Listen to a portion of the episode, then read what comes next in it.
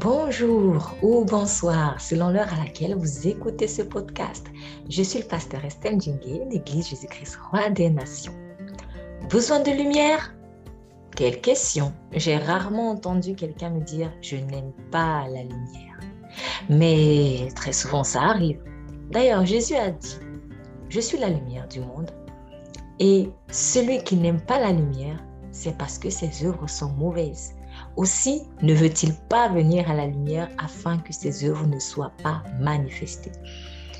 Lorsqu'il y a la lumière, tout est clair. On sait ce qui est blanc, on sait ce qui est noir, on sait ce qui est rouge. Mais dans l'obscurité, toutes choses ont la même couleur, le noir. La lumière est très utile. Jésus-Christ est cette lumière qui vient vous faire justice. Si vous êtes persécuté aujourd'hui, vous avez besoin de sa lumière afin qu'elle vienne éclairer ce qui est sombre, ce qui est noir et ainsi rétablir la vérité. Alors, cher ami, n'aie pas peur de t'exposer à la lumière de Jésus.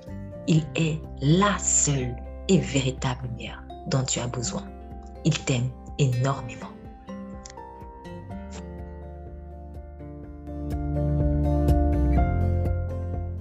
Seigneur, nous sommes le 30 janvier 2022. Merci Seigneur pour la grâce encore qu'il nous accorde d'être nourris par sa parole ce matin. Nous allons dans le livre de Malachie, chapitre 4. Dans certaines versions, c'est chapitre 3, vers la fin. Mais si vous êtes dans euh, chapitre 4, à partir du premier verset, sinon le chapitre 3, dans les derniers versets.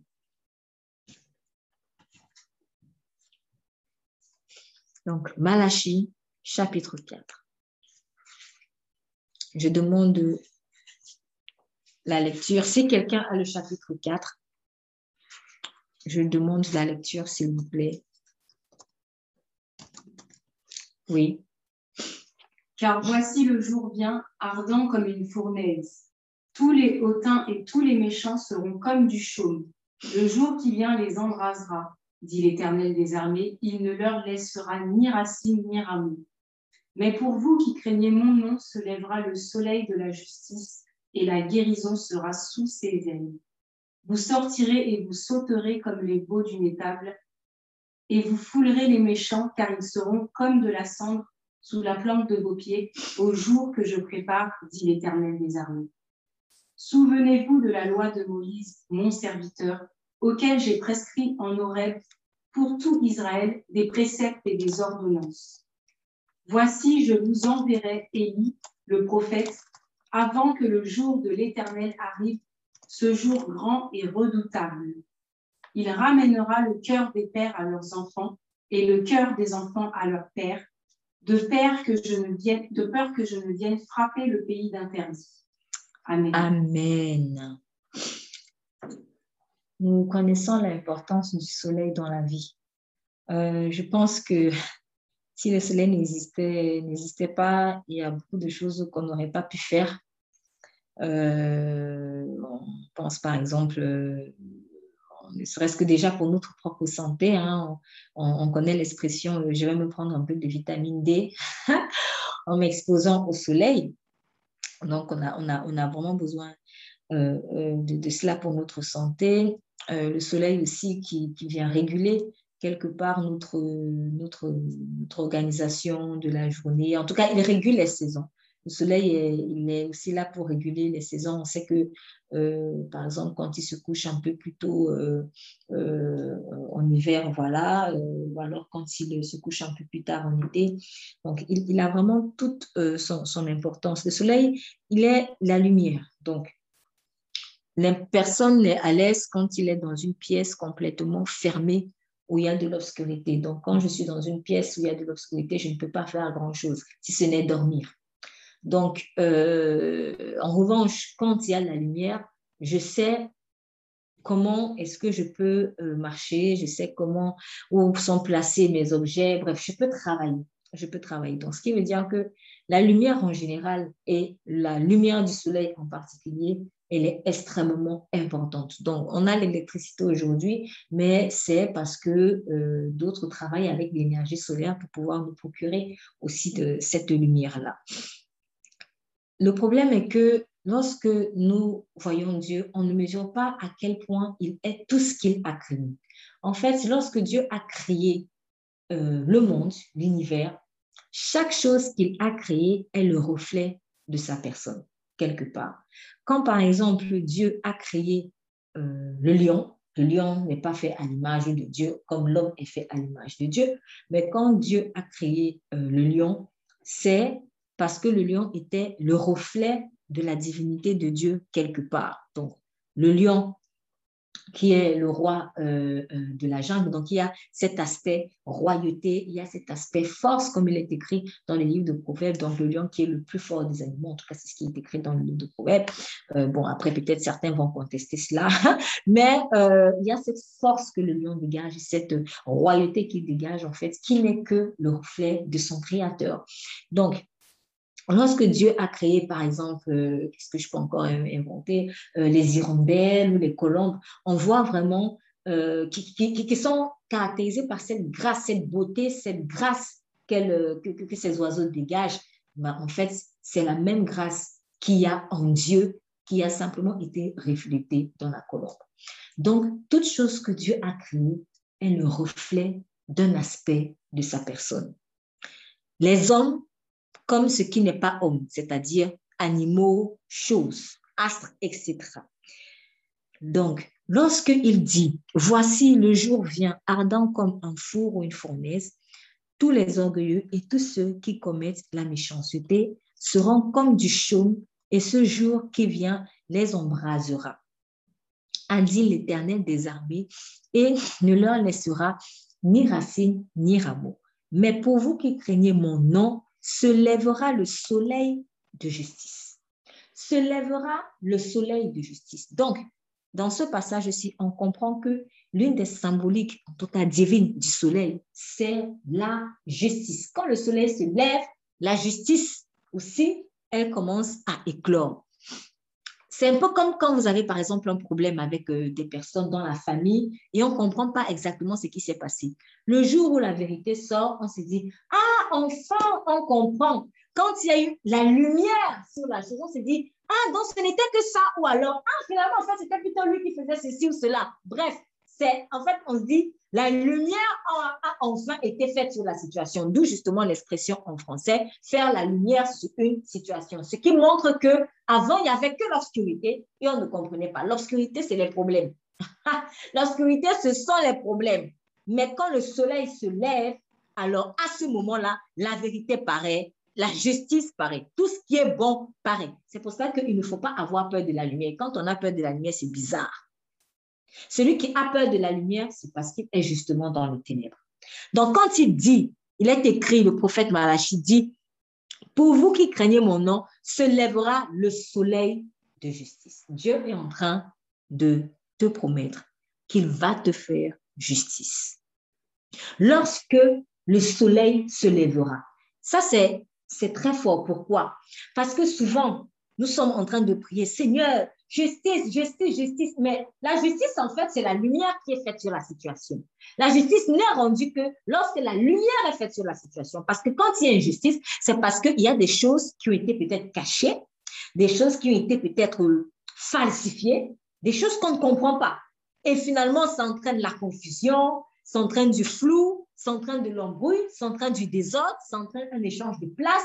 Les choses sont embrouillées, touffues, un peu comme la terre à la création. N'oublions pas, qu'est-ce qui était écrit à la création? Dans Genèse, je fais un crochet, dans Genèse chapitre 1er, il est écrit, au commencement, Dieu créa la terre et les cieux. La terre était informe et vide et les ténèbres étaient à la surface de l'abîme. Les ténèbres, l'obscurité. Informe et vide. Informe, tu n'as pas de forme. Vide, il n'y a rien dedans. Ténèbres, c'est l'obscurité, c'est le noir.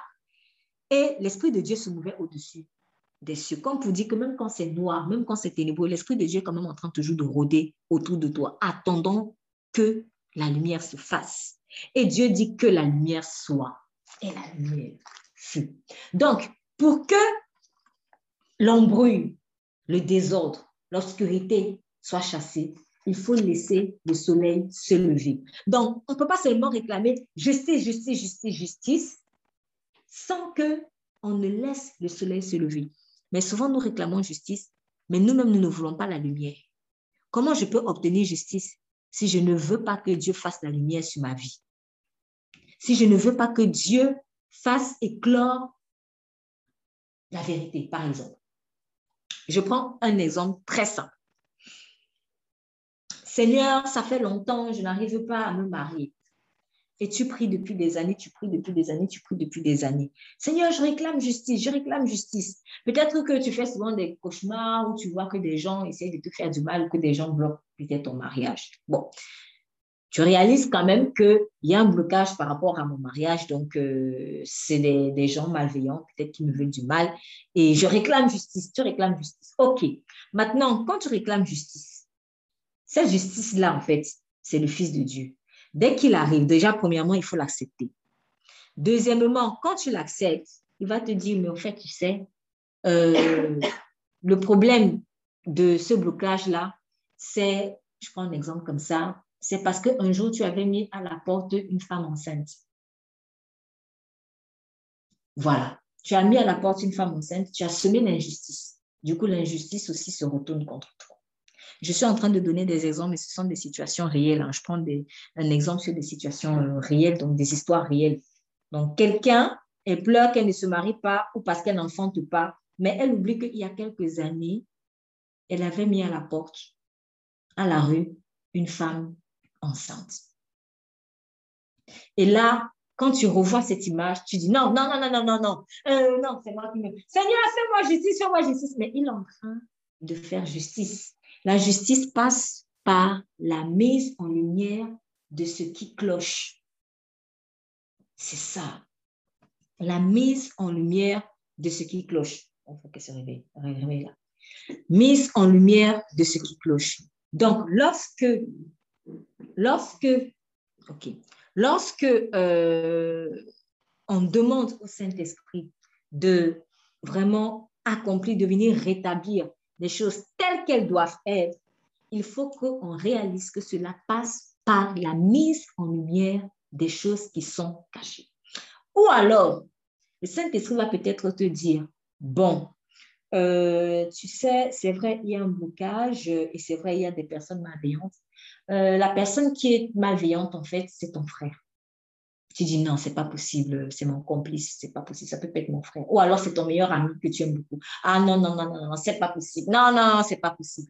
Bon, alors, à quoi, a servi de demander, à quoi cela a servi de demander à Dieu, Seigneur, viens me rendre justice si Dieu ne peut même pas, dans ma vie, faire la lumière? Donc, ça peut être une lumière autour de moi, ça peut être une lumière dans mon cœur je préfère un peu, d'ailleurs, les exemples dans notre cœur parce qu'on aime bien chercher le loup à l'extérieur alors que souvent le loup, est un peu plus dans notre cœur. Et il dit, pour vous donc qui craignez mon nom, se lèvera ce soleil de justice. Pourquoi il dit pour vous qui craignez Parce que quand j'ai la crainte de Dieu, je n'aurai pas peur d'être exposé à sa lumière. Quand j'ai la crainte de Dieu, je n'aurai pas peur d'être exposé à sa lumière et je n'aurai pas peur que sa lumière expose aussi ce qui est autour de moi parce que quand souvent on peut, être gêné de ce que Dieu expose quelque chose, euh, fasse lumière sur quelque chose qui est à l'intérieur de moi, mais très souvent, et vraiment je parle euh, pour moi-même, euh, ça fait encore plus mal quand ça peut faire plus mal. Si nous sommes quelqu'un de très, très sentimentaliste, ça peut faire plus mal quand il expose peut-être quelqu'un qu'on aime bien autour de nous. Pourquoi? Parce qu'on aime beaucoup cette personne. Limite, on serait prêt à croire que c'est nous qui, est, qui sommes le problème. Parce qu'on veut empêcher à l'autre d'être exposé. Souvent, on, joue les martyrs comme ça. Hein. Mais ça, c'est martyr dans la chair. Martyr dans la chair, ça ne donne pas. C'est martyr en Jésus qui porte du fruit. Il ne faut pas aller donner ta vie pour quelqu'un quand le Saint-Esprit t'a pas envoyé. Christ a déjà payé le prix. Donc, je n'ai pas à me sacrifier, à donner ma vie à la croix pour quelqu'un. Christ a déjà payé le prix. Donc, n'ayons pas peur que Christ expose des choses qui ne sont pas bonnes, même pour des personnes autour de nous. C'est ça le soleil de justice. Donc, c'est une prière très forte. Quand on dit au Seigneur, fais-moi justice, il faut qu'on comprenne bien ce que cela implique. Parce que fais-moi justice, c'est lève-toi, soleil de justice. Donc, le soleil se lève et quand il se lève, tout est mis à nu. C'est comme ça que la justice va s'accomplir. Si je vous regardais peut-être euh, euh, des films policiers euh, à la télé ou alors même pas forcément d'aller regarder un film policier, mais, mais, dans la vie de tous les jours, si vous avez par exemple déjà été confronté à des procès, quand on va voir le juge, c'est pourquoi? C'est pour que la vérité sorte. On ne peut, le juge ne peut pas trancher sans que la vérité ne soit établie. Donc, le procès a pour but, et toutes les démarches du procès ont pour but de mettre en lumière ce qu'on ne comprend pas.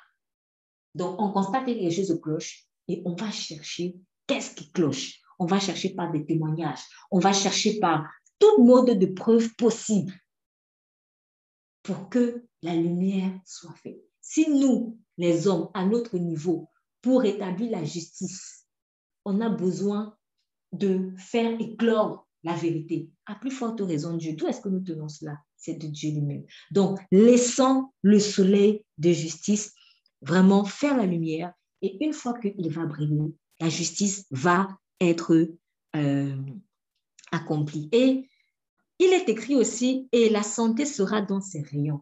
C'est ça la puissance du soleil. Donc, quand le soleil brille, il a des rayons. Et il dit, la santé sera dans les rayons. Ça, c'est vraiment une promesse de bonne nouvelle. Jésus est ce soleil de justice qui se lèvera dans ta vie. Et lorsqu'il se lèvera dans ta vie, non seulement il va t'éclairer, il va te rendre justice, mais en plus, il te promet qu'il te donnera la santé dans ses rayons. Donc, quand les rayons du soleil te touchent, tu reçois la santé. Donc, dans ce soleil-là, il y a vraiment la lumière qui éclaire les nations. Il y a la lumière qui rétablit la justice. Et il y a la lumière qui donne la santé. En fait, tout ce que je suis en train de dire, ce ne sont que les bienfaits de la lumière de Dieu. Les bienfaits de la lumière de Dieu, c'est quoi? Je vois, je vis désormais dans la justice, j'ai la santé. Donc, si je m'expose à la lumière, j'aurai justice, j'aurai la vue, j'aurai la santé. Mais si je me retire, je serai aveugle, je ne comprendrai rien, je vais subir des injustices et je vais subir également des maladies. Donc, très souvent, la maladie, ce n'est que la conséquence de l'absence de lumière. C'est tout. Si je reste toute ma vie enfermée dans ma maison, je risque de ne pas tout le temps avoir de la vitamine D, à moins d'aller chercher des substituts. Mais entre le naturel et le substitut, je pense que tout le monde aime bien ce qui est naturel. En fait, on préfère ce qui est naturel. Le naturel a plus de goût, le naturel a plus de vitamines, le naturel a plus de puissance. Donc, au lieu de se gaver de, de, de, substituts de vitamine D, vaut mieux sortir de temps en temps et aller s'exposer à la lumière du soleil. C'est ce que Dieu demande dans nos. Le soleil de justice. Dieu veut te faire justice. Dieu veut te faire justice. Dans toutes les situations d'injustice que tu as subies, il veut te faire justice et il te promet, il va te faire justice. Laisse simplement son soleil se lever dans ta vie et t'éclairer. Et laisse ce soleil de justice te transmettre sa guérison. Souvent, on ne veut que les rayons, mais on ne veut pas le soleil lui-même. Mais est-ce qu'on peut avoir les rayons du soleil sans le soleil? Ce n'est pas possible. Pour avoir les rayons qui transmettent la santé, il faut que j'ai la boule de feu elle-même. la boule de feu, parce que je parle de boule de feu parce que le soleil, c'est une boule de feu. Hein. Donc, je ne peux pas chercher à avoir les rayons du soleil qui correspondent à la santé sans avoir le cœur même de la boule de feu. C'est un peu comme quelqu'un qui te dit, je t'aime bien, mais je n'aime pas le Jésus qui te rend bien. Je parle de choses qui me sont déjà arrivées. Les gens t'aiment bien, t'apprécient. Franchement, tu es quelqu'un de bien, tout ça, tu, es bienveillant, tu, tu es courageux. Il te fait tous les éloges. Et après, quand tu dis, si c'est Jésus qui me rend comme ça, euh, bah, ok, ciao, bye bye. Mais après, il revient encore et il veut bien travailler avec toi. il veut bien être avec toi, ou alors il veut bien se marier avec toi, mais il ne veut pas de la lumière qui te rend comme ça. C'est pas possible. C'est comme si tu me demandes euh, euh, euh, si je suis, je ne sais pas, je prends peut-être une expression un peu bizarre, mais je, suis une poule et tu ne veux que ma patte. Mais en même temps, tu, le problème, c'est que si tu m'arraches la patte, tu demandes en plus la chair. C'est pas possible. Ou tu veux la pâte, ou tu veux tout. Donc, on ne peut pas juste avoir un morceau de la poule et exiger encore la chair. Il faut manger la chair. Dans la pâte, il n'y a pas grand-chose. Mais si tu acceptes toute la poule en entier, tu vas bien manger. C'est comme ça. Donc, il, ne faut pas chercher à m'avoir à moitié ou à un certain pourcentage. Mais il faut accepter ce qui me rend aussi rayonnante. Donc, ce rayon, ce rayonnement que tu vois, qui se dégage en moi, en fait, n'est que le fruit d'une lumière qui brille. Donc, si tu veux que j'éteigne cette lumière pour être avec toi, tu demandes une chose et son contraire. Et là, nous sommes dans la folie. C'est la folie qui demande une chose et son contraire. Donc, on ne peut pas seulement avoir la santé de Jésus en refusant la personne de Jésus. C'est pas possible. Je ne peux pas avoir les rayons de soleil et éteindre le soleil. Si j'éteins le soleil, j'éteins les rayons. Donc, où je veux Jésus et tout ce qui va avec, ou je ne veux pas de lui. C'est tout. Donc, ici, c'est une invitation à ne plus marcher dans l'hypocrisie. Un coup avec Dieu, un coup dehors. Un coup avec Dieu, un coup dehors, on ne comprend plus rien. Avec Dieu, c'est ou tu es avec moi, ou tu n'es pas avec moi? Qu'est-ce que tu veux? Moi ou zéro? Fais le choix. C'est comme ça. Donc, merci Seigneur pour les rayons qui transmettent vraiment la guérison. Mais faut, pour avoir les rayons là, il faut accepter la boule de feu dedans. Pour avoir cet homme que tu apprécies bien, il faut accepter l'Esprit de Dieu qui est en lui, qui le rend bien. Si cet homme n'a plus l'Esprit de Dieu là, tu auras un bandit comme mari. Tu n'auras pas, tu n'auras, tu vas plus le reconnaître. Dès que l'Esprit de Dieu part, ce n'est plus l'homme que tu aimes. C'est comme ça. Donc, ce que tu aimes dans cet homme ou ce que tu aimes dans cette femme, c'est l'Esprit de Dieu. C'est pour cela que, vraiment, quand il nous demande de marcher dans l'amour inconditionnel, c'est parce que nous, nous, quand nous apprécions les gens, quand nous voulons nous mettre avec des gens, on regarde que euh, la carapace, l'aspect extérieur et ce qu'ils font. Mais ce n'est pas ça. Il faut chercher quelle est la source de leur qualité. Quelle est la source? Qu'est-ce qui les rend comme ça? C'est ça. Pareil aussi, par exemple, avec un pasteur. Si j'aime bien un pasteur, c'est une bonne chose. Il faut aimer les gens. Mais il ne faut pas chercher seulement à, le pasteur pour ce qu'il fait, parce qu'il prêche bien, parce qu'il dégage beaucoup de puissance et tout ça. Va chercher la source, en fait, de sa puissance, qui est Jésus lui-même. C'est ça. C'est aussi pour cela que beaucoup, ils courent seulement après les hommes et les femmes de Dieu, mais ils ne courent pas après le Dieu qui rend ces hommes et ces femmes puissantes. C'est ça aussi un aspect de rayon de soleil ou boule de feu elle-même. Donc, j'aime ce pasteur, j'aime ce, ce prophète, j'aime ce peu importe, j'aime cette, cette, cette prophétesse, etc., ou cet apôtre, je ne sais pas. Mais ne te limite pas à ça. Ou j'aime cette chambre, ne te limite pas à ça. Va à la source de ce qui le rend comme ça, ou de ce qui la rend puissante. Donc, allons à la source même, le soleil. Et il dit, la santé sera dans ses rayons et vous sortirez et bondirez comme les veaux d'une étage. Pourquoi? Parce que quand j'ai la santé, quand justice m'est faite, ce n'est que la joie. Dieu te promet ceci. Pour toi qui crains son nom, pour toi qui crains vraiment son nom, il te promet, d'abattu que tu étais, tu deviendras comme un veau puissant qui courra. Le, sourire, ça ne, ne va pas rester sur les lèvres de tes ennemis le sourire viendra sur toi. Et je préfère être la dernière à sourire que la dernière à pleurer. Vaut mieux être le dernier à sourire qu'être le dernier à pleurer. Parce que c'est la fin d'une chose qui justifie. La vaut mieux la fin d'une chose que son commencement. Et il te promet, vous foulerez les méchants, car ils seront comme de la cendre sous la plante de vos pieds, au jour que je prépare, a dit l'Éternel des armées. Donc, dans sa justice, dans sa justice, Dieu te promet, tu écraseras cette méchanceté. Tu écraseras. Ça ne dépend pas de tout ce qu'ils sont en train de te faire en ce moment. La fin, c'est quoi? C'est que c'est toi, c'est eux.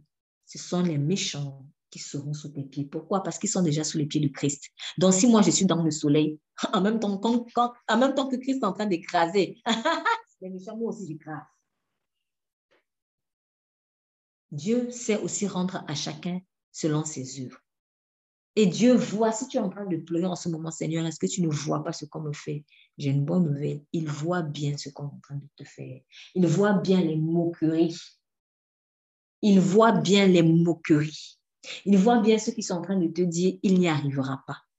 Elle n'y arrivera pas.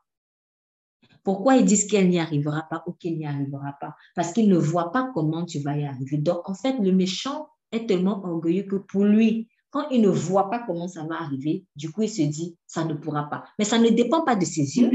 Ça ne dépend pas de ses yeux. Ça ne dépend pas de comment l'homme voit, en fait. Ça dépend de comment Dieu lui le voit. Parce que Dieu, lui, il a la vue panoramique sur tout. C'est lui qui connaît les détails. C'est Dieu qui est, c'est Dieu qui est le meilleur témoin. Même un témoin oculaire, il peut ne pas voir tout vu. Il est là, mais il voit les choses différemment. Donc, je peux voir une scène, mais quand je vais rapporter, il y a ma mémoire aussi peut me faire des Il y a des choses que je vais oublier, ou alors il y a des choses que je n'aurais pas compris. Donc, en tant qu'être humain, nous sommes des témoins euh, faillibles.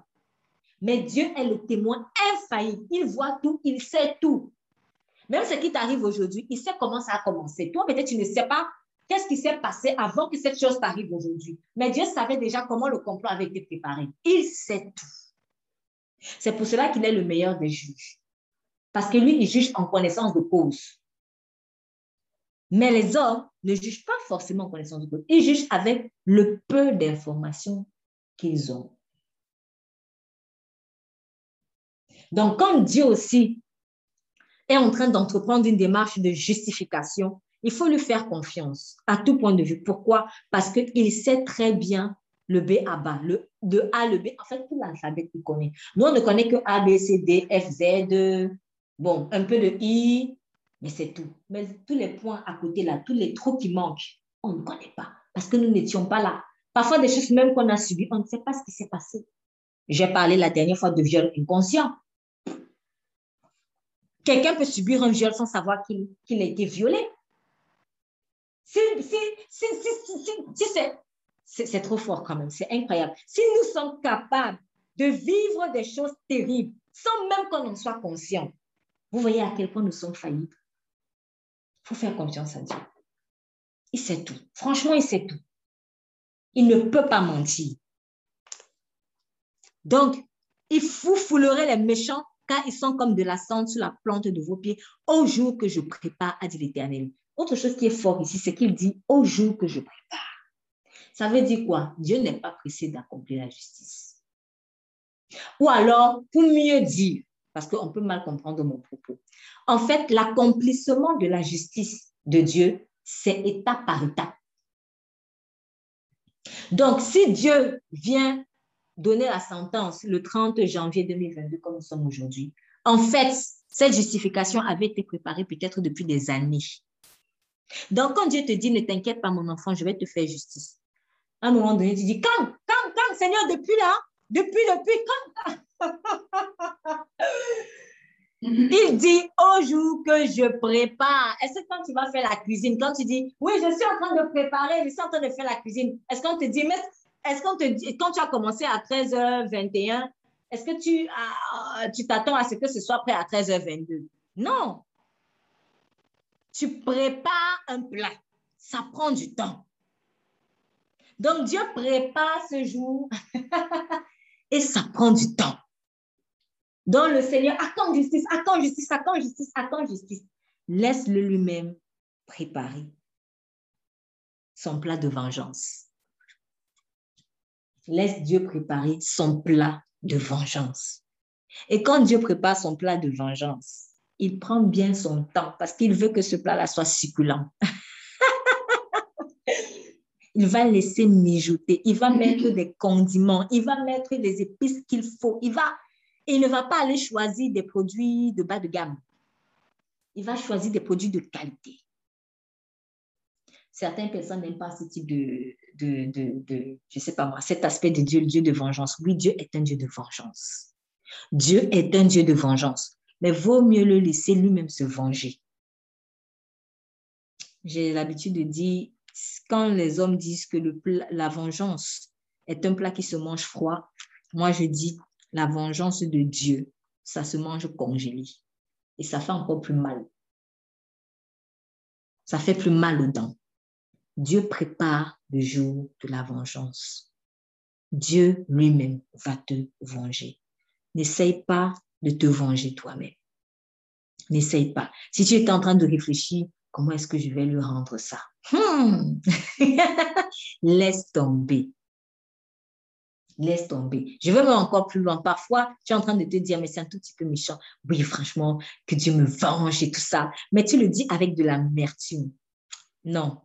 N'espère pas en la vengeance de Dieu dans un état d'amertume. Parce que, en fait, la vengeance de Dieu, elle est comme une loi. C'est comme une loi naturelle. Pourquoi? Parce que tu récolteras toujours ce que tu as semé. Donc, quand Dieu dit qu'il va se venger, en fait, c'est comme s'il est en train de dire, je vais simplement exécuter ma loi. Tu récoltes ce que tu sèmes.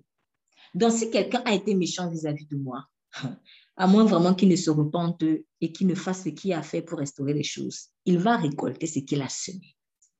Donc, je n'ai pas besoin d'être dans la métude n'ai pas besoin. Là, là, je ne suis pas en train de vivre sous le soleil.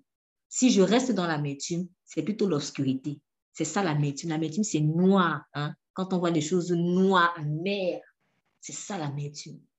Et pourquoi est-ce que le diable, il veut que tu restes dans l'amertume? Parce que une fois que le noir là est entré, tu ne vois plus rien. Et quand tu ne vois plus, alors même que Dieu est déjà en train d'accomplir la vengeance, tu ne vois plus parce que tu as les yeux fermés. En fait, l'amertume te rend aveugle. Je me souviens que quand j'avais donné ma vie à Christ, à peu près deux jours plus tard, je sentais des écailles qui tombaient de mes yeux. Je ne suis pas en train de donner une symbolique. C'était pas symbolique, c'était physique.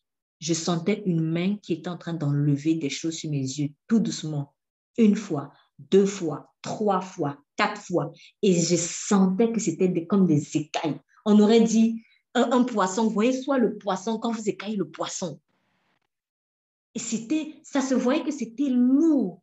On enlevait tac, ça faisait tac, tac, tac, tac. C'était pas visible matériellement, mais je le ressentais tellement fort. Et je ne dormais pas. C'était pas comme si je dormais ou je faisais un son. J'étais déjà debout. Je n'oublierai jamais. J'étais debout et c'était en plein jour, à, peu près comme à cette période, euh, euh, euh, période de la journée, donc à peu près vers midi. J'étais debout dans ma petite chambre euh, d'étudiante là.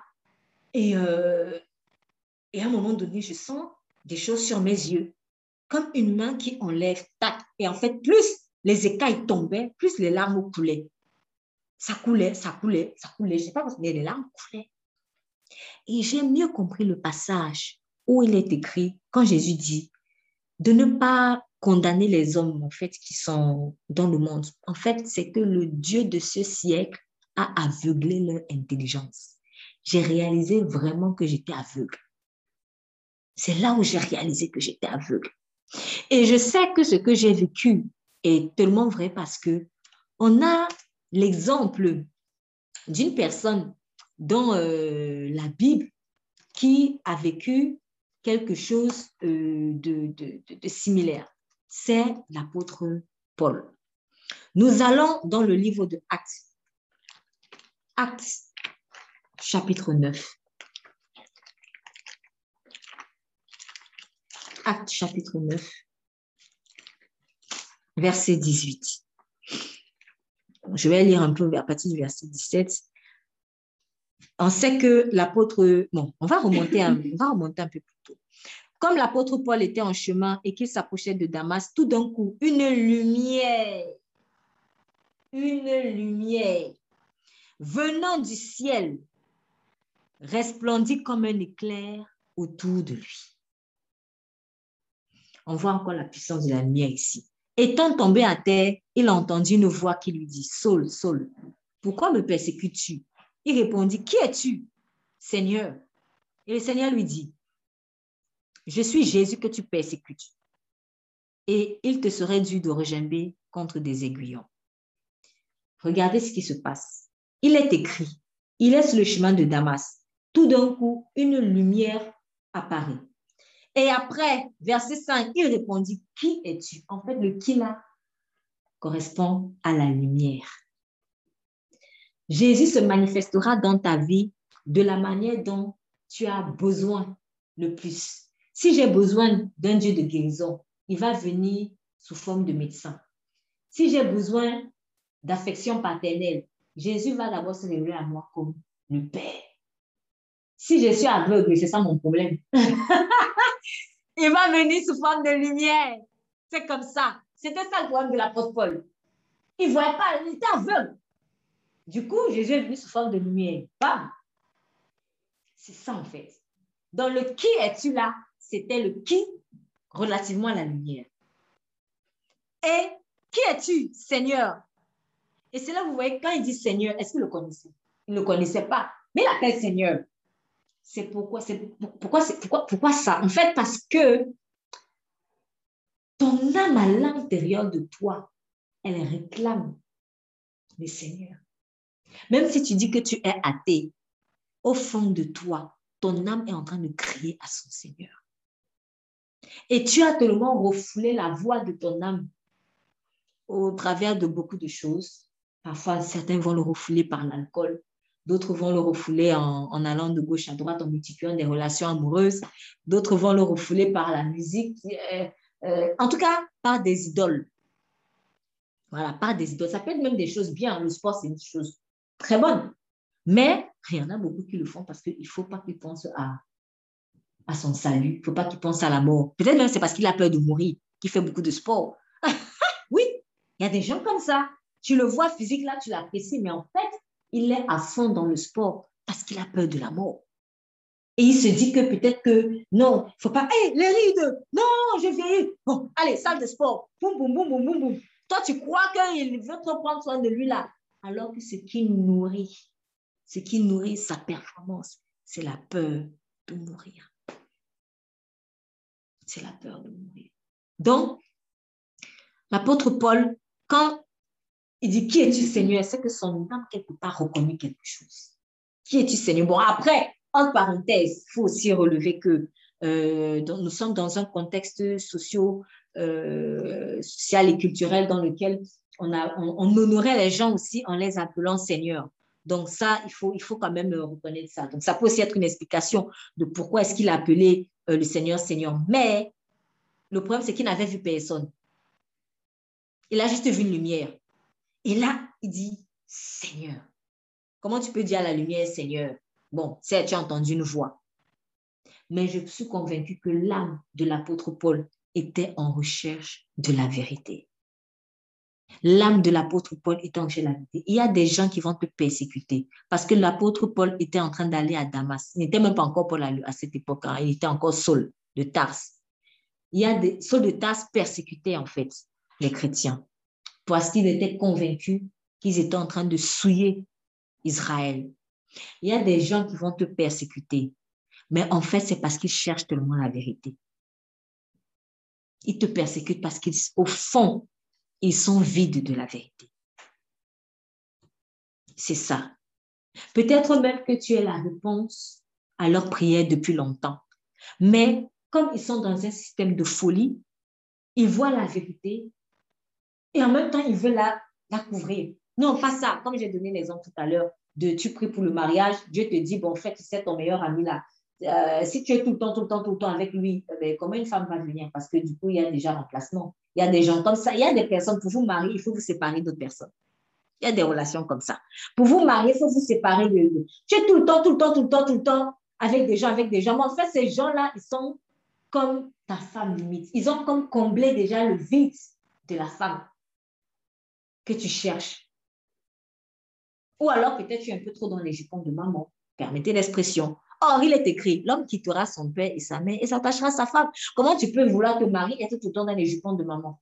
C'est pas possible. C'est pas ta mère, ta femme. Que chaque chose soit à sa place. Donc, qui es-tu, Seigneur? Et le Seigneur lui dit, je suis Jésus que tu persécutes. Il te serait dû de rejamber contre des aiguillons. Donc, le Seigneur Jésus ici s'est révélé à Saul comme la lumière du monde. Parce que Jésus même avait dit, je suis la lumière du monde. Donc, Paul avait besoin, ou Saul plus tard, avait besoin de cette révélation-là. Aussi, Jésus lui a apparu comme étant la lumière et lui dit, je suis Jésus que tu persécutes. Ce qui veut dire quoi? Quand on lit dans ce passage, lumière, qui es-tu? Donc, le qui, c'est la lumière. Et après, il dit, je suis Jésus. Donc, équation, Jésus, la lumière. Si tu doutes encore de qui est Jésus, je t'annonce aujourd'hui que Jésus est la lumière du monde. Oh, tu es dans le monde, ce qui veut dire que Jésus est ta seule option de délivrance. Et il dit, il te serait dû de regimber contre des aiguillons. En fait, des aiguillons, c'était des, pour ceux qui ne savent pas, c'est comme de grosses aiguilles je ne sais pas si je peux, l'image est vraiment bonne, mais ce sont des, c'est comme des petits bâtons, voilà, des petits bâtons, mais qui étaient très pointus, très pointus. Et euh, on les utilisait pour euh, le, pasteur, euh, dans, je parle du pasteur pour le bétail, hein. donc il utilisait cela pour recadrer le bétail. Par exemple, s'il y avait une vache qui va à côté, allez, on prend l'aiguillon, quand on la pique, elle se réveille et elle revient dans le trou en fait. C'était ça, c'était comme ça. Donc, l'aiguillon, c'est vraiment pour aiguiller, c'est pour euh, titiller, piquer un peu la bête juste pour qu'elle reste dans, les rangs. Et il lui dit, il te serait dû de rejoindre contre des aiguillons. En gros, tu ne peux pas lutter contre moi. Voilà. Donc, Saul de Tarse, lui, dans son aveuglement, déjà, il ne savait pas que c'était Jésus qu'il combattait. Lui, il croyait qu'il combattait des êtres humains, mais en fait, c'était Jésus l'homme qui combattait. Deuxièmement, il ne savait pas qu'il avait déjà échoué. Et ça, c'est une bonne nouvelle pour le chrétien qui est persécuté. Celui qui te persécute, il a déjà échoué. Seulement que comme il ne sait pas qu'il a déjà échoué, c'est pour cela que tu le vois persévérer. Et c'est ça que je vous dis souvent aussi. En fait, vous savez, les, gens qui font beaucoup d'occultisme, quand vous êtes un peu étonné de, leur acharnement, il faut comprendre une chose, c'est que leur maître, Satan, leur fait croire qu'il y a toujours espoir. Il leur fait croire que s'ils persévèrent, ils vont enfin avoir raison de Jésus. Il leur fait croire qu'ils sont les maîtres du monde. Et ce qui est marrant, c'est que pour celui qui est en Afrique, Satan va te dire, ah oui, c'est toi le maître, je t'ai donné le pouvoir sur tout le monde entier, donc c'est toi le plus puissant. Celui qui est en Amérique, Satan va aussi dire la même chose. Donc celui qui est en Amérique aussi, qu'il est le plus puissant. En fait, Satan a béni chacun de ses agents. Donc, eux, ils croient que s'ils continuent de persévérer, ils vont avoir raison de l'Esprit de Jésus-Christ. Ils sont convaincus de ça. C'est pour ça qu'ils ont le culot de faire certaines choses contre vous. Il y a quelqu'un qui a dit, j'avais suivi dans une émission sur les chrétiens persécutés dans un pays, euh, je ne sais plus, c'était en Orient. Et on les avait enfermés parce qu'ils n'ont pas là-bas, euh, voilà, c'est le christianisme, on ne l'accepte pas. Et du coup, on estime que vous êtes en train de vous rebeller contre l'État quand vous croyez en Jésus, parce que vous êtes obligé d'adopter la religion étatique. Donc, on les a enfermés, on les a jetés en prison maltraités. Et l'un de, ces fidèles avait dit, ils ont brûlé notre église. Donc, on avait mis le feu à l'église. Ça, ça fait mal. Mais il a dit quelque chose de très important et que j'aime toujours répéter aux gens parce que beaucoup de chrétiens sont dans cette erreur. Il, dit, il a dit, ils ont brûlé notre église, mais ils pensaient qu'en brûlant notre église, ils allaient brûler Jésus-Christ. L'église, c'est nous. et c'est vrai, ces gens avaient brûlé l'église et ils étaient contents. Ah, c'est bon, on a fini avec eux. Euh, les gars, en fait, l'église, c'est nous là. Ok, brûler le bâtiment, mais l'église, c'est nous. Il disait ça en pleurant parce qu'il avait mal. Ça, fait mal quand même. Mais il disait, mais en fait, ils ont brûlé l'église. Ils pensaient qu'ils avaient brûlé. Ils, pensent qu'ils ont brûlé l'église. Ils n'ont pas brûlé l'église. Ils ont brûlé les pierres. Ils ont brûlé du bois. Ils ont brûlé, je ne sais pas moi. Mais l'église, c'est nous. L'église, c'est nous. Et là, je me suis dit, Seigneur, franchement, que ton peuple, que nous puissions comprendre cela. L'église, c'est nous. Donc, l'apôtre Paul, lui, croyait qu'en arrêtant les réunions, parce qu'ils se réunissaient dans leur maison, donc, il enfermait les gens dans les prisons, il mettait le feu dans leur maison et tout ça. Il se dit, hey, c'est bon, j'ai pu enfin arrêter. Euh, le problème, c'est que quand les gens ont fui pour aller à gauche, à droite, c'est comme ça que l'évangile s'est répandu jusqu'à arriver sur Chine. Il te serait dû de rejeter contre tes ennemis. Plus on te persécute, plus la parole de Dieu s'expand à travers toi. Il te serait dû de rejeter contre des aiguillons. Donc, c'est comme si Jésus est en train de dire à Paul, Paul, comment tu peux, je vais prendre cette image-là. Tu, es en train, tu es en train de faire de la boxe. Bon, si tu, si tu viens boxer, euh, je ne sais pas comment on appelle ce, ce, euh, ce, ce, petit matériel que le boxeur utilise pour s'entraîner, mais si tu boxes ça, ok, c'est bon, ça doit être dur. Hein? Si tu boxes quelqu'un, ok, tu vas aller boxer les gens. Mais même si on te boxe, on va dire, ok, mais imaginons que tu viens boxer des aiguilles. Qui va se faire mal? c'est toi qui vas se faire mal. C'est ce qu'il est en train de dire à la Paul. Comment tu peux regimber contre des aiguillons? Les aiguillons sont des aiguilles. Tu viens boxer des aiguilles? Il te serait dur de des aiguillons. Tous ceux qui te persécutent, ils sont en train de boxer des aiguillons. C'est eux qui vont se faire mal. Donc, finalement, ça ne sert à rien de porter un regard abattu devant eux. Parce que la, la, seule satisfaction, ou alors la seule chose qui peut leur faire croire qu'ils ont réussi, c'est quand ils voient ton visage triste. Mais si je veux obtenir quelque chose, je ne m'arrête pas seulement à ce que le visage de la personne soit triste. Je veux que la personne dégage. C'est ça le but. Donc, Paul, lui, il voulait que le Saint-Esprit dégage. Mais le Saint-Esprit ne pouvait pas dégager parce que Jésus est déjà ressuscité. Donc, il allait peut-être voir des chrétiens pleurer en prison et tout ça. Mais c'est pas, ça n'enlève pas le Saint-Esprit en eux. Est-ce que le Saint-Esprit va quitter parce que je suis en prison? Alors là, non, il ne t'abandonnera jamais. Je ne vous abandonne. Voici, je suis avec vous tous les jours jusqu'à la fin du monde. On va t'arrêter, te jeter en prison, t'enlever des biens, t'enlever des moyens de transport. Je vais, oh là là là là, ça n'enlève pas le Saint-Esprit en moi ça n'enlève pas les Saint-Esprit Et c'est ça le plus important. Donc, il te serait dû d'où j'aimais contre J'ai donc compris une chose, c'est que ces personnes qui persécutent, qui me persécutent, la seule force qu'ils ont, c'est qu'ils croient en un mensonge. Quand, en fait, quand ils croient en ce mensonge-là, ils ont la foi en cela et ils sont sûrs qu'ils vont y arriver. Donc, le diable est obligé de, leur, de les à quelqu'un, de leur. il, il, est obligé de leur raconter des mensonges. ça. Il est obligé de leur raconter des mensonges pour qu'eux, ils aient la foi que ça va réussir. Et du coup, ils viennent donc te faire du mal avec toute leur âme. Parce qu'ils savent que dans leur tête, tu es déjà vaincu. Mais en fait, c'est à l'envers. C'est ça. Je vais raconter une petite anecdote comme m'avait raconté aussi, qui m'a fait beaucoup rire. C'était un voleur. Et euh, un monsieur qui, en fait, euh, pour voler, il avait l'habitude de, je pense, euh, bon, peut-être c'est moi qui ajoute qu'il avait l'habitude, mais je me dis que si tu vas voir un marabout, c'est que tu es déjà prédisposé à faire ce genre de choses. Donc peut-être qu'il avait l'habitude d'aller voir des marabouts, ce genre de choses. Mais en tout cas, un jour, il va consulter le marabout pour que le marabout lui donne une puissance pour que quand il va entrer dans les maisons des gens, qu'il soit invisible. Et comme ça, il pourra voler des choses euh, euh, facilement.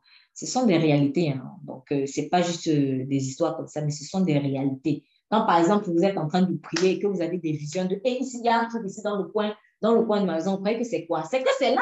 C'est juste que ça, ça fait que pour se camoufler, en fait. Ça aussi, le combat spirituel. Donc, il avait demander au marabout que le marabout lui donne une substance pour qu'il soit invisible et comme ça, il entre incognito dans la maison des gens à l'aise. Donc, le marabout lui aurait donné quelque chose et il était content. Il dit là, c'est bon, ça y est. Un jour, donc il y a des gens qui sont là le soir à la télé, vous êtes en famille, vous êtes euh, là comme par exemple ici, et puis vous êtes en famille, euh, voilà, papa, maman, les enfants, tout ça, les frères et sœurs, peut-être des amis, même des voisins, ils sont en train de regarder la télé très concentrés. Et voilà que notre fameux voleur, dans l'assurance de ce que sa substance est puissante, les carrément entré pion, tout, tout, comme chez lui. Et puis là, et puis les gens le regardent, c'est qui ça? Et puis il n'a même pas le temps des gens. Pourquoi? Parce qu'il sait qu'il est invisible. et là, il, dé, il débranche, il la télé devant tous, il débranche la télé. et puis personne ne dit rien parce qu'on est tellement scotché. On se dit, mais c'est quoi ce truc? Et puis il débranche la télé, il passe la télé, et ils sont quand on le voit sortir, qu'est-ce qui se passe? Il et il se tourne, il dit, donc vous me voyez? Donc vous me voyez? Mais bien sûr qu'on voit, le truc du marabout n'avait pas marché. Le truc du marabout n'avait pas marché. Il faut prier dans le nom de Jésus que tous ces espions qui croient qu'ils sont démasqués soient démasqués devant toi. Quand ils viennent voler les choses, que, tu puisses les voir et que tu puisses bombarder en conséquence. Le diable est un menteur. Le diable est un menteur. C'est ça, en fait. Donc, c'est ça la foi des, des, sorciers ou des, des, gens qui vous font mal. Même pas forcément des sorciers. Ils ont la foi en ce que le marabout a donné. Parce que pour avoir le culot d'entrer dans la maison quelqu'un à l'aise comme ça, quand tu vois une dizaine de personnes, tu n'as même pas peur. Tu vas jusqu'à débrancher la télé devant les gens. Alors là, c'est que tu as vraiment la foi, la personne Peut-être que ah, ça avait déjà marché une fois, deux fois, hein, sûrement. Donc, c'est pour ça qu'il était aussi à l'aise. Parce que si c'est la première fois, je me dis, on a un peu peur quand même. On se dit, est-ce que ça va marcher ou pas? Peut-être que ça avait déjà marché une fois, deux fois. Mais ce jour-là, ça n'avait pas marché. aussi, il a dit, donc, vous me voyez? La lumière, que vous voir. C'est ça la lumière. Quand tu vois, tu sais tout ce qui se passe autour de toi. C'est pour ça qu'il ne faut pas avoir peur de la lumière. La lumière, elle est claire. Elle est claire, elle est claire et te permet de voir tout ce qui est autour de toi. Donc, le diable avait menti à Saul de, à Saul de que si tu fais ça, tu vas gagner. Fais tout ça, tu vas gagner. Et même, et même Saul de Tasse, parce qu'il était très rigoureux, lui-même dit euh, euh, fils de Benjamin, tout ça, là, pharisien, machin, machin. C'était un gars très légaliste, mais forcément qui était rempli de péché. Pourquoi? Parce que tous sont privés de la gloire de Dieu. C'est pour ça que Jésus. Donc, Saul était un pécheur.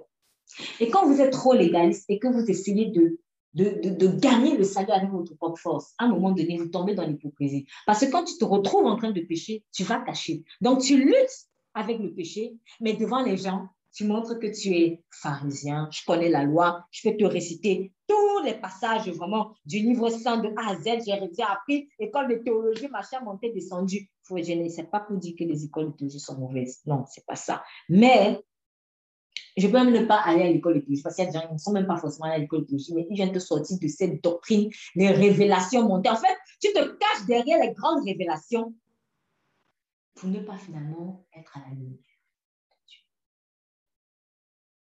C'est ça. C'était un peu ça, Saul de Tarse. Donc, il pensait accomplir la justice de Dieu comme ça. Mais Dieu voulait son cœur. C'est tout. Dieu voulait son cœur. C'est pour ça que Jésus est venu sous forme de lumière. Je veux faire la lumière sur ta vie. Je ne veux pas les grandes doctrines, les grands concepts. C'est pas ça qui sauve. La preuve, regarde, tu es rempli de grandes doctrines, tu es rempli de grandes études, mais regarde les fruits, tu tues. Et tu tues, tu es à l'aise même de tuer. C'est que tu es tellement aveuglé. C'est ça en fait. Donc vraiment, il te serait dû de rejeter comme des aiguillons. Et alors, tout tremblant et effrayé, il dit, Seigneur, que veux-tu que je fasse? La parole de Dieu est puissante, comme une épée à double tranchant.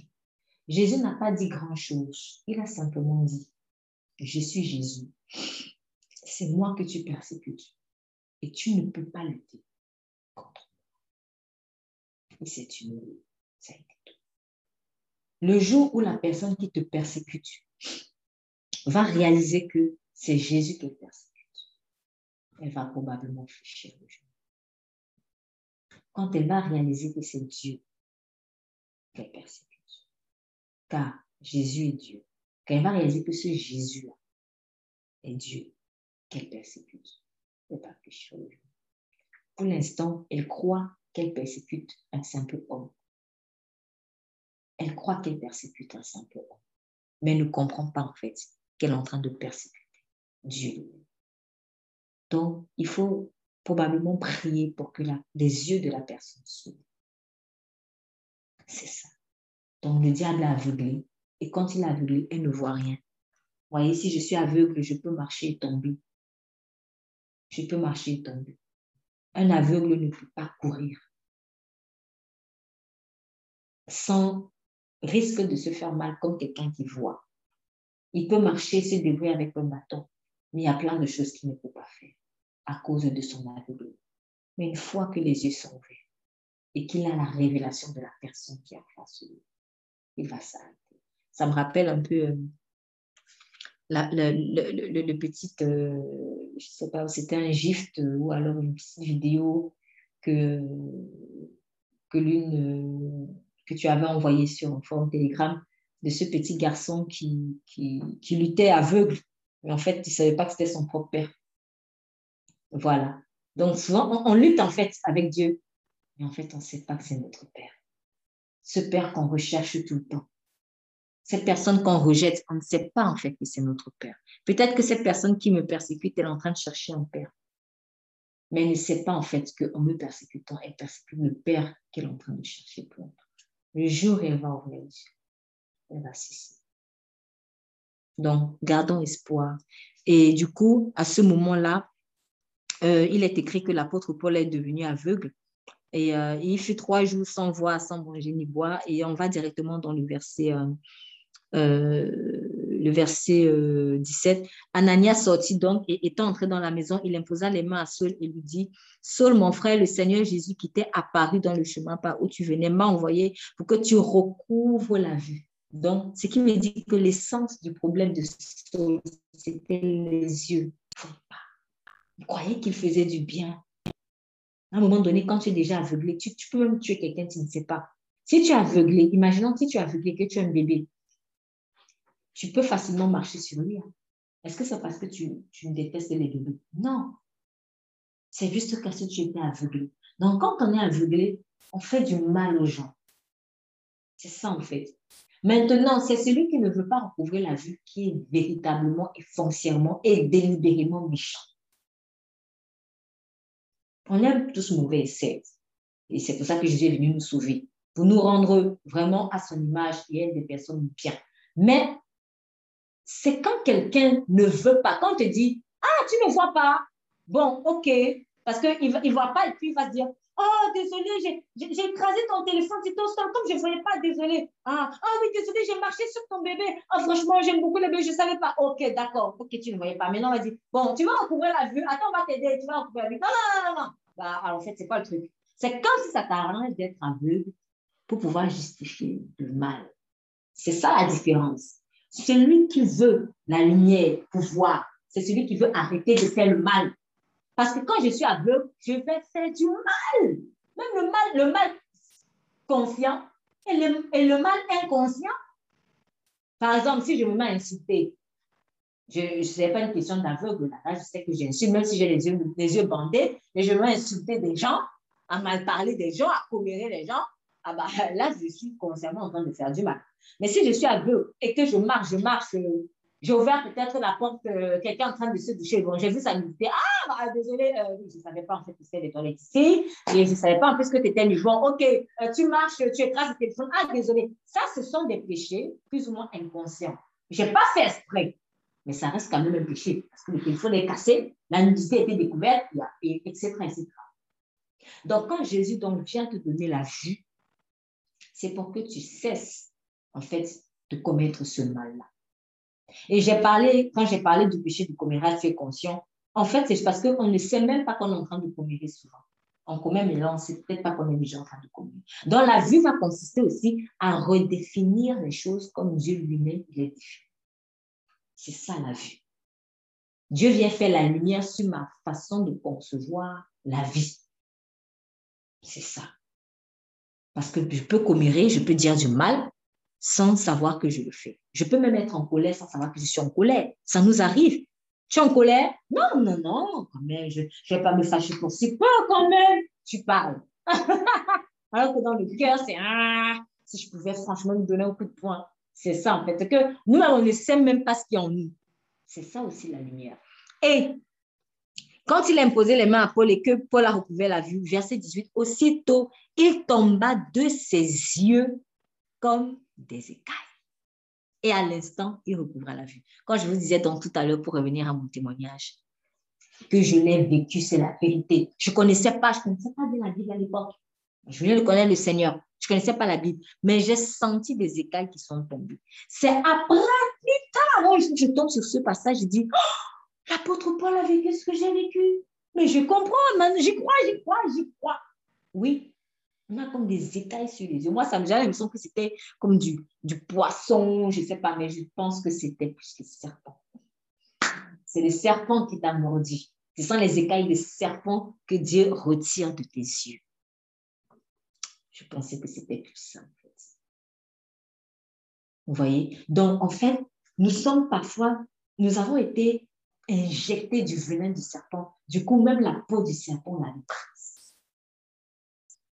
Et au point où, ce qui est fort, c'est que quand la peau du serpent nous avait prise jusqu'à sur nos yeux, c'est-à-dire quand tu as des écailles sur les yeux, tu ne vois pas. Ça a pris nos yeux, ça a pris nos oreilles. Dans les écailles, on était en forme serpent, quoi. Les oreilles, t'entends plus rien. Les yeux fermés, les oreilles fermées, et la bouche, c'est fermé. Tu parles pas. Tu parles pas. Tu n'as pas le droit de parler. Tu n'as pas le droit de dénoncer. Tu n'as pas le droit de dire ce que tu ressens. Tu n'as pas le droit de, tu pas le droit. Tu parles pas. Parce que les écailles ont fermé ta bouche. C'est ça le serpent. On était dans cette peau de serpent-là. Quand Christ est venu, il a déchirer en fait la peau du serpent. C'est pour cela qu'il est écrit dans le livre de Jean. Il est écrit dans Jean 3. C'est Jean 3, normalement.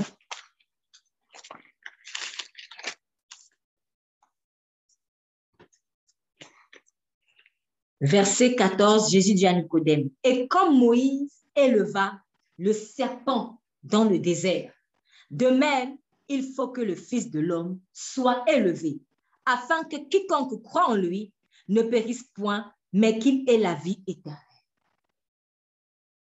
Moïse a élevé le serpent dans le désert. Pourquoi Moïse avait élevé le serpent dans le désert? Parce que Israël avait péché et du coup, Dieu pour les frapper, donc a envoyé un serpent. Les, des serpents euh, brûlants, c'est écrit euh, pour les mordre. Et puis, bah, été, ils ont été mordus. Et à un moment donné, donc, ils ont commencé à, crier à, Moïse en disant euh, Intercède pour nous, nous avons parlé, nous avons péché, nous avons parlé contre toi et nous avons parlé contre Dieu. Donc, voilà comment aussi, pour les restaurer, Dieu demande à Moïse donc, de fabriquer un serpent d'airain. Donc, on va, on va lire ça rapidement. C'est dans Nombre 21. Dans Nombre 21.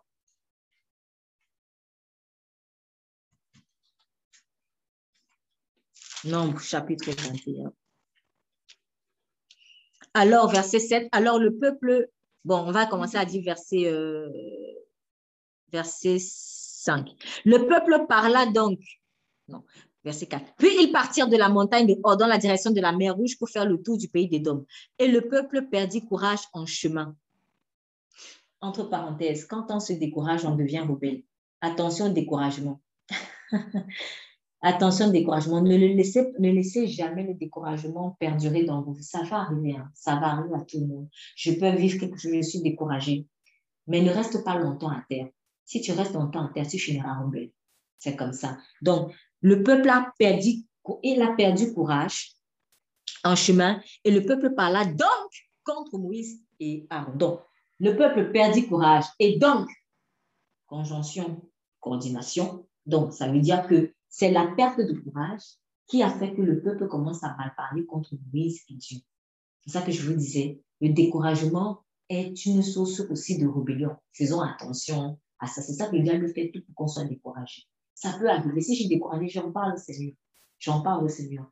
Mais il ne faut pas que je reste longtemps là-dedans. Il faut qu'à un moment donné, je me relève. Sinon, c'est là où vous voyez que le découragement, c'est des ténèbres. Le courage, c'est de Dieu. Le découragement, c'est les ténèbres. Dès que tu commences à faire comme les ténèbres, tu vas finir, dès que tu commences à accepter une de leurs qualités, ou à pardon, pas une de leurs qualités, tu commences à accepter une de leurs euh, euh, caractéristiques, voilà, c'est ce que je cherchais. Tu commences à accepter une des caractéristiques des ténèbres comme le découragement, à ce moment-là, vient la rébellion. Pourquoi? Parce que tu, tu, tu deviens comme, euh, comme eux. Tu deviens comme eux. C'est aussi comme la négligence. Celui qui néglige néglige les frères de celui qui détruit. Bon, nous, on, la négligence, ce n'était pas forcément quelque chose de si grave. Ah, bah, tiens, j'ai vu négliger d'appeler tel, mais sauf d'appeler tel. Sauf quand on te dit, celui qui néglige est frère de celui qui détruit. Oh, celui qui détruit, c'est le diable. Donc, quand je néglige, je commence à être rebelle. Attention, ça c'était une parenthèse. Le peuple parla donc contre Moïse et Dieu et dit Pourquoi nous as-tu fait sortir d'Égypte pour mourir dans le désert?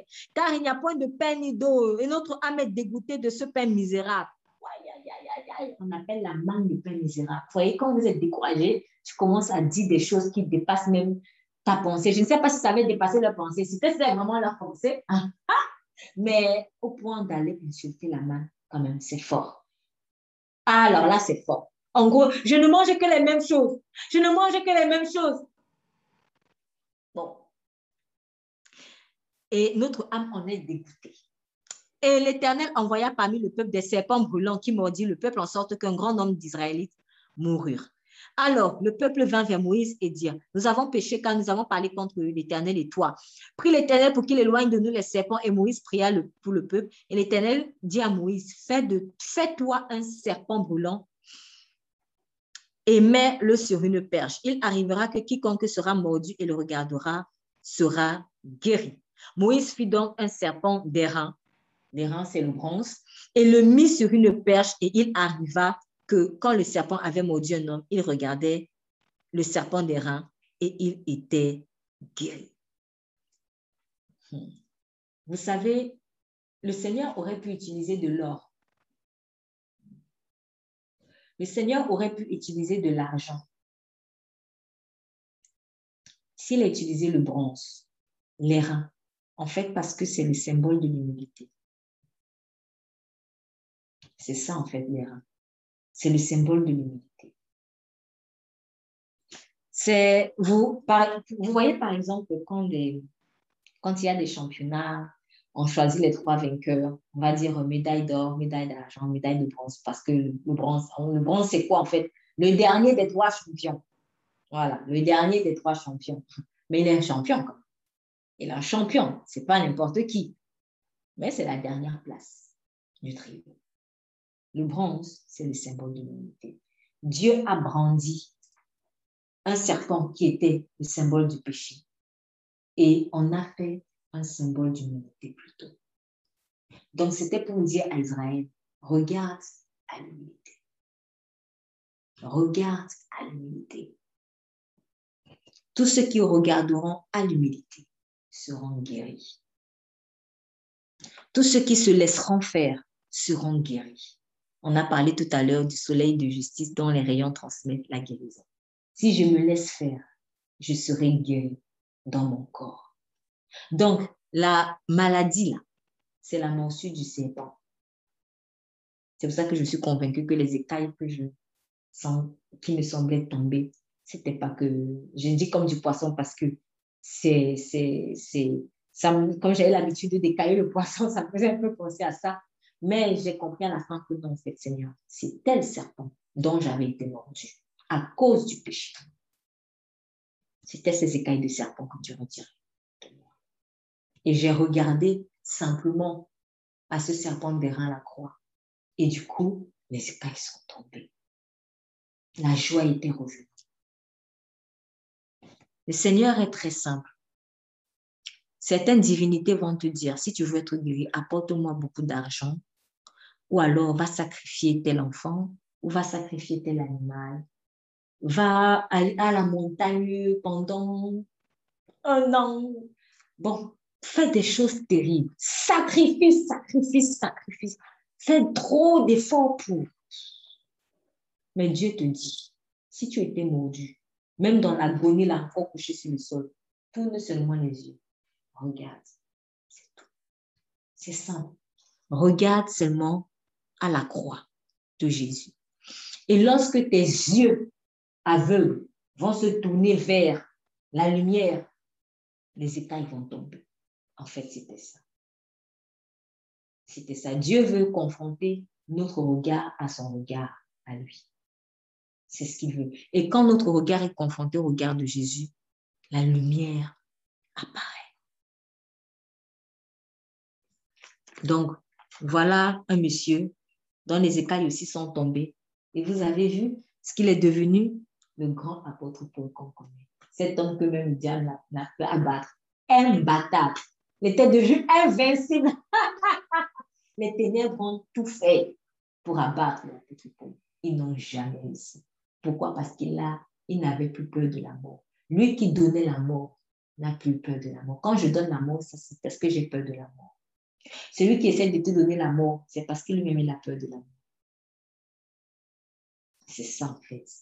Et aussi, voyez comment Dieu transforme les choses. Donc, celui qui donnait la mort n'a plus peur de mourir pour Jésus. Et en mourant pour Jésus, son témoignage aujourd'hui continue de briller. Il nous donne la vie. Même ta mort, quand tu l'as donnée à Jésus, elle va continuer de donner la vie aux gens après toi. Ça, c'est la première chose. Comment Dieu a renversé la situation. Deuxième chose, je vous ai dit, Paul, il donnait les mots de tête à Satan. Ça, c'est clair. Il dit, j'ai été dans la salle, je puis tout passer qui me fortifie, que ce soit dans la faim, dans l'abondance. Donc, le diable vient me flatter avec l'argent, beaucoup d'argent d'abondance. Il mange, il mange, il mange bien, mais je ne détourne pas de Jésus important. Maintenant, je dis, quoi? Ok, d'accord, je vais donc te mettre dans la famille. Il met dans la, il met dans la famille, oh, je n'ai pas mangé depuis des jours, des jours, mais je n'abandonne pas, suis content. Donc, quelles que soient les circonstances, quelles que soient les vestes que le diable prenait, l'apôtre Paul restait. Jésus toujours. Imbattable. Oui, le diable peut utiliser des, des, des, des de l'abondance, en fait, juste pour te détourner. À l'inverse aussi, il peut utiliser la disette juste pour te détourner. En fait, ça dépend de la sensibilité de chacun. S'il voit que celui-là, hmm, il aime bien la bonne chair, donner la bonne il va oublier Dieu là. C'est comme ça qu'il va faire. S'il dit, ouh, elle a peur quand il ne mange pas 10, 2, 1, 24 ans, il commence à pleurer. Oh, oh. On va lui faire faire des jeunes forcés. il va te retirer ton argent, envoyer qu'on te paye tout pour que tu n'aies plus rien et que tu commences aussi à te révéler contre Jésus par rapport à cela. Soyons comme l'apôtre Paul, dans l'abondance comme dans la disette, restons fermes. On fait des éloges vis-à-vis de toi, que ça ne te détourne pas de Dieu. On t'insulte aussi, que ça ne te détourne pas de Dieu. C'est comme ça, on peut t'encenser, comme on peut aussi te couler. Il faut que ça ne te détourne pas de Dieu. Les éloges peuvent détourner de Dieu, parce qu'après on prend soin, ça se prend la tête. Mais les insultes aussi peuvent détourner de Dieu, parce qu'on est blessé, on se dit, oui, Dieu, tu vois même pas et tout. Non, quand on te fait des éloges, béni soit le Seigneur, merci Seigneur pour les éloges, mais je reste avec toi. Quand on s'insulte, ok, c'est dommage, mais je reste avec toi. D'ailleurs, n'est-il pas écrit, heureux êtes-vous lorsqu'on vous insultera, lorsqu'on vous persécutera à cause de mon nom, le royaume des cieux est à vous. Donc même l'insulte, en fait, je prends ça comme une éloge. Je dis toujours, le diable parle à l'envers. Quand il te dit tu es laid, comprends qu'il voulait te dire que tu es beau. C'est comme ça. Il parle toujours à l'envers. L'apôtre Paul, à qui Jésus a dit, tu ne peux pas lutter tu ne peux pas regimber contre des aiguillons. Il en a finalement fait un aiguillon entre les mains de Jésus. Maintenant, c'est Paul qui est en train de donner des aiguillons à Satan. Dieu va toujours transformer ce que tu étais de mal en bien. Quand son soleil se lève sur ta vie. C'est ça. Celui qui luttait contre les aiguillons est devenu entre les mains de Jésus un aiguillon contre les ténèbres. Celui qui donnait la mort au corps de Christ, ou en tout cas qui essayait de donner la mort, parce que les, les ténèbres ne prévaudront jamais sur l'Église de Christ. Celui qui essayait de donner la mort au corps de Christ est devenu celui qui n'avait plus peur de la mort et qui a même accepté mourir pour le corps de Christ. Et donc, Christ. Terminé. J'aimerais juste vraiment euh, nous encourager à ceci avec ce passage de Josué. J'en vais parler de Josué. Josué chapitre 10, en parlant de soleil. Josué chapitre 10.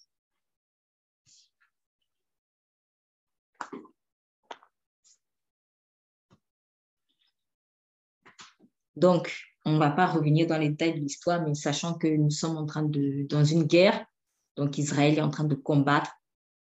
Et il est écrit, Josué chapitre 10, verset 12. Alors Jésus parla à l'Éternel. Le jour où l'Éternel livra les Amoréens aux enfants d'Israël, et il dit en présence d'Israël, Soleil, lève, arrête-toi sur Gabaon, et toi, lune, sur la vallée d'Ajalon. Et le soleil s'arrêta, et la lune suspendit sa course jusqu'à ce que la nation eût tiré vengeance de ses ennemis.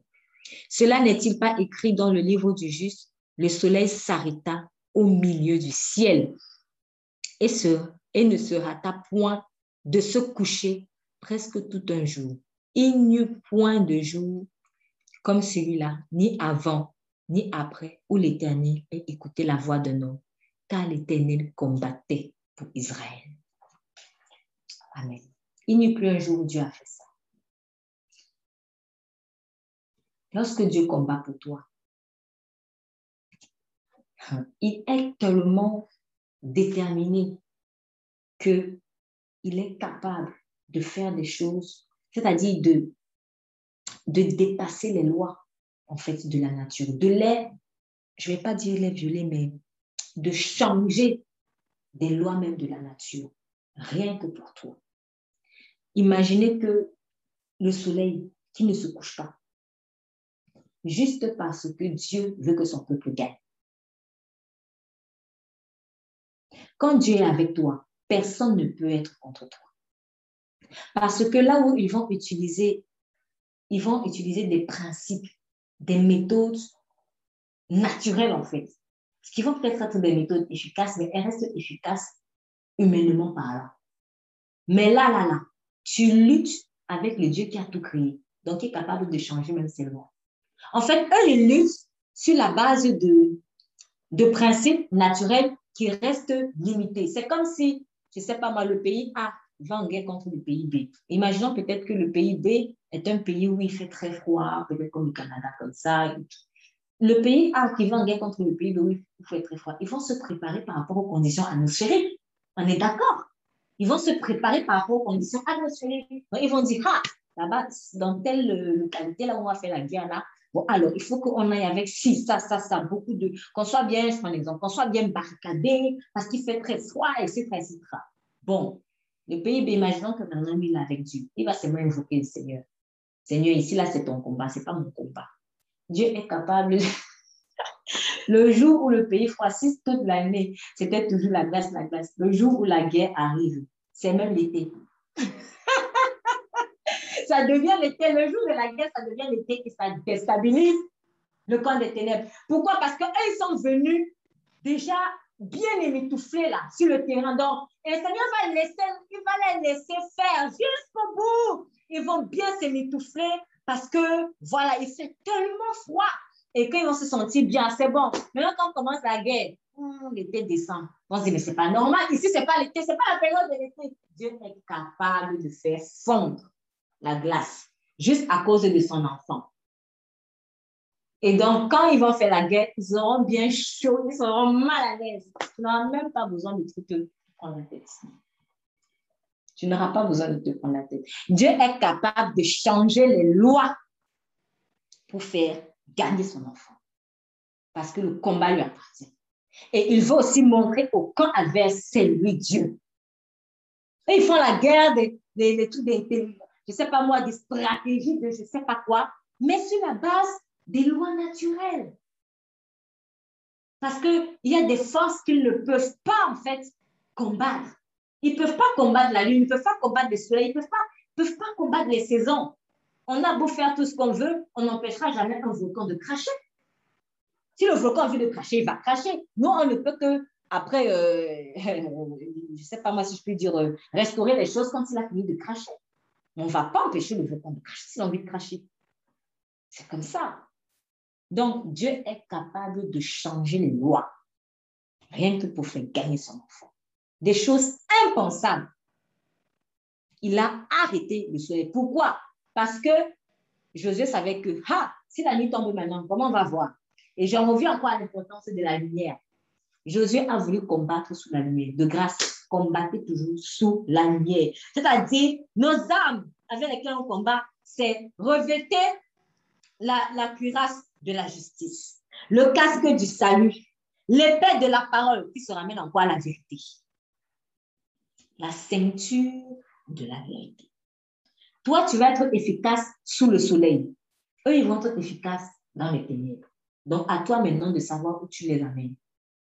Il faut toujours amener quelqu'un sur le terrain où tu sais que tu es à l'aise. Si tu veux gagner, c'est comme ça. Donc, chacun essaie toujours d'amener l'adversaire sur le terrain où il va gagner. Donc, nous, nous devons gagner dans la lumière. Si tu vois que dans ce que tu essaies de faire là, c'est ténèbres, fuis. Fuis parce qu'ils t'ont déjà mangé. Si tu es entré dans le terrain de ténèbres, ils t'ont déjà mangé. Le diable est efficace dans l'obscur. Les enfants de Dieu sont efficaces dans la lumière. C'est comme ça. Et aussi, attention à ce qu'on va appeler lumière, mais qui n'est pas lumière. Parce que lui va t'emmener dans l'obscurité, mais il va dire ça, c'est la lumière. Ce n'est pas la lumière. Juste pour te t'embrouiller, te faire croire que tu es encore sur ton terrain. Tu n'es pas sur ton terrain. Le poisson est à l'aise dans l'eau. Tu sors le poisson, le poisson meurt. On n'a même pas besoin de venir le tuer. On le sort de l'eau, on le laisse là, quelques temps après, il meurt. C'est comme ça. Moi, je suis dans l'eau de la parole. Donc, s'il y a une guerre à mener, je reste dans l'eau de la parole. Je reste sous la lumière. Josué a demandé que le soleil s'arrête parce qu'il fallait la lumière pour gagner. Dieu est capable de changer des lois rien que pour que sa lumière soit toujours exposée et permette à sa justice de s'accomplir. Et vraiment, euh, n'oublions pas que lorsque Jésus a expiré, le soleil aussi s'est éteint. Pourquoi? Parce que même ce soleil naturel-là reconnaît son maître. Le maître s'est éteint, le soleil s'est. Et à la fin, nous n'aurons plus besoin de ce soleil physique, car Jésus lui-même sera notre lumière. Ce qui veut dire que, pour terminer véritablement, à vrai dire, le soleil dont tu as besoin pour gagner, c'est Jésus. C'est Jésus. Et que Jésus Seigneur, merci pour ta parole. Tu es le soleil de justice qui, dans ses rayons, transmet la guérison pour les nations. Je te prie vraiment que nous ayons la révélation de marcher toujours sous le soleil. Là où on nous entraîne sur un terrain qui n'est pas Jésus, Seigneur, que nous sautions. Avec toi, nous allons gagner. Tu es capable de changer les lois naturelles. Tu es capable de changer même des lois spirituelles s'il le faut. Je ne sais pas. Mais en tout cas, tu es capable de changer les lois pour accomplir ta justice. Et je te dis merci. Donne-nous cette foi-là et que nous n'ayons pas peur devant les ténèbres, Seigneur. Que nous aimions toujours ta lumière, Seigneur, et tout ce qui va avec. Merci pour tes rayons qui nous transmettent la guérison. Merci aussi pour le courage que tu nous donnes de marcher toujours dans la vérité. Merci pour ces écailles que tu retires de nos, sens, les yeux, le nez, les oreilles, la bouche, etc. Merci pour cette délivrance. Que toute la gloire te soit rendue dans le nom de Jésus. Nous prions. Amen.